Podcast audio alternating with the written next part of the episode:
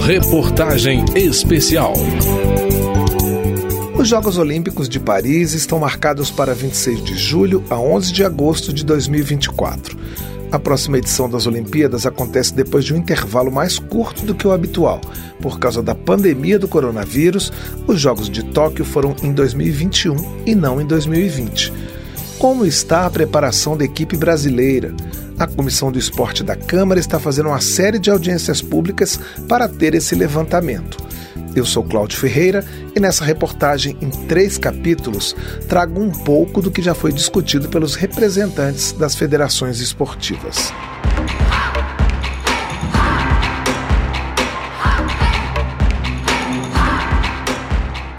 Com apenas três anos de ato entre a última Olimpíada e a próxima, atletas de todo o mundo abreviaram a busca pela classificação para a competição esportiva mais importante do planeta. Para os brasileiros, uma espécie de teste vai ser a 19 edição dos Jogos Pan-Americanos, marcada para outubro em Santiago, no Chile. Mas para muitas modalidades, ainda haverá etapas classificatórias no primeiro semestre de 2024. A Comissão do Esporte da Câmara já tinha feito uma primeira rodada de debates com as confederações de esportes olímpicos no primeiro semestre de 2022. Está repetindo a dose neste ano. Os parlamentares querem saber como estão o treinamento dos atletas, a corrida pelas vagas e a situação financeira de cada modalidade. Eles tiveram relatos como o da Confederação Brasileira de Skate. O esporte tornou-se olímpico a partir dos Jogos de Tóquio e já surgiu uma estrela, Raíssa Leal, a fadinha, medalhista que hoje tem 15 anos. O presidente da confederação, Eduardo Musa, foi um dos únicos que criticou a atuação do Comitê Olímpico Brasileiro e lembrou que as vagas para o skate só serão definidas em junho do ano que vem, bem perto da competição. Ele também lamenta a falta de um centro de treinamento. A gente teve que treinar em pistas particulares, que normalmente não têm as mesmas condições das pistas de competição, ou em pistas públicas, que obviamente também não nos dá a condição técnica de treinamentos adequados, fechados, que a gente possa fazer do jeito que quiser. Porém, conseguiu recursos e a gente vai fechar final de 23 com três centros de treinamentos entregues: Curitiba, São Paulo e Santos, Campinas a gente está trabalhando para que fique pronto ano que vem. E Teresina, a gente está à espera de uma resposta aí, mas a gente acredita que até o final desse ano também comecem as obras. A falta de um centro de treinamento também foi apontada como dificuldade pela cúpula da Confederação Brasileira de Escalada, outra modalidade que estreou nas Olimpíadas de Tóquio em 2021. O presidente Rafael Nishimura e o vice João Ricardo Gonçalves disseram que há 500 atletas filiados em 10 estados. As regiões Norte e Nordeste ainda têm poucos representantes.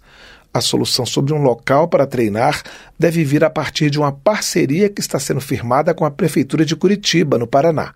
A expressão centro de treinamento apareceu várias vezes ao longo das quatro primeiras audiências públicas da Comissão do Esporte sobre as Olimpíadas de 2024.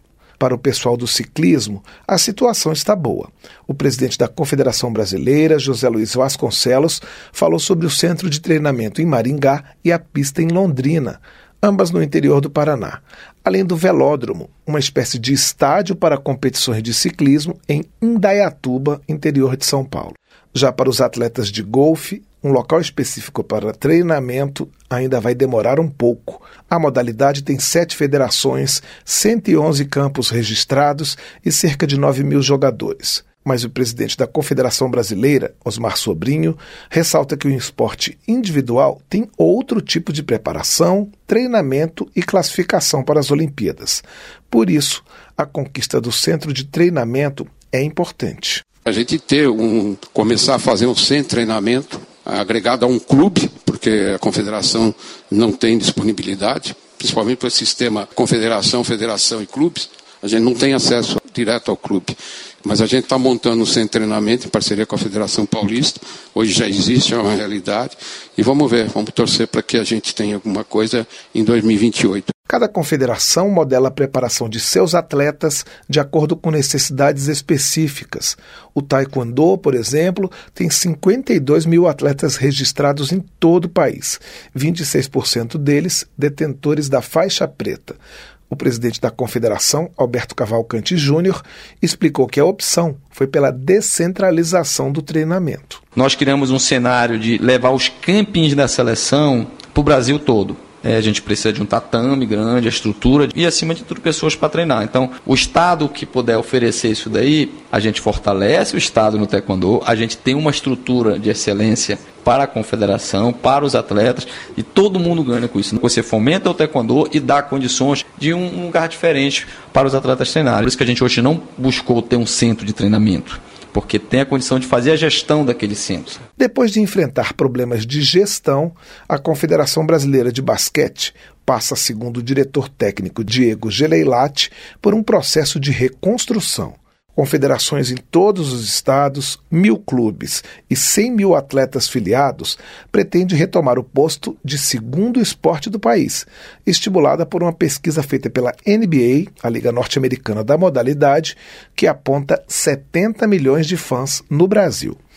O dirigente fala sobre as particularidades da preparação para os Jogos Olímpicos, ligadas às regras da Federação Internacional de Basquetebol. A nossa preparação ela é vinculada, principalmente no masculino, ao calendário FIBA, semelhante às janelas FIFA de futebol, onde cada vez menos as equipes querem liberar os atletas para participar das competições isso influencia diretamente no resultado, por exemplo, dos Jogos Pan-Americanos, porque além da gente não saber qual é o nível de equipe que Estados Unidos e Canadá vão enviar, que são os nossos maiores adversários, também não sabemos quais é, atletas vão conseguir as liberações nos clubes, tendo visto que a maioria dos nossos atletas jogam em outras ligas de outros países. Os atletas de levantamento de peso também não têm centro de treinamento e contam com a estrutura dos próprios clubes aos quais são ligados. A grande dificuldade da modalidade é o material esportivo e, por isso, o presidente da Confederação, Henrique Dias, reclama da falta de um legado dos Jogos Olímpicos do Rio de Janeiro em 2016. Ele denuncia, inclusive, que parte do material usado na competição que aconteceu no Brasil está armazenada em contêineres. Henrique Dias salienta outra dificuldade: o afunilamento das vagas para a próxima Olimpíada em relação às outras competições oficiais da modalidade. A regra é complexa de classificação para Paris, porque, para vocês terem ideia, um campeonato mundial tem 900 atletas e um Jogos Olímpicos desse ano são apenas 120, ou seja, 60 atletas masculinos e 60 femininos.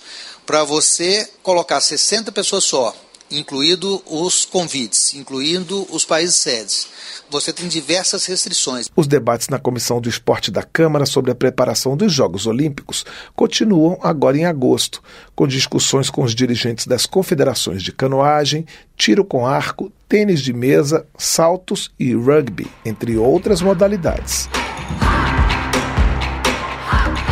No segundo capítulo dessa reportagem especial sobre a participação brasileira nas Olimpíadas de Paris, que acontecem no ano que vem, a gente traz mais relatos sobre os problemas que estão sendo enfrentados pelas confederações, particularmente na esfera financeira. Eu sou Cláudio Ferreira e convido você, ouvinte, a continuar acompanhando esse material. Reportagem especial.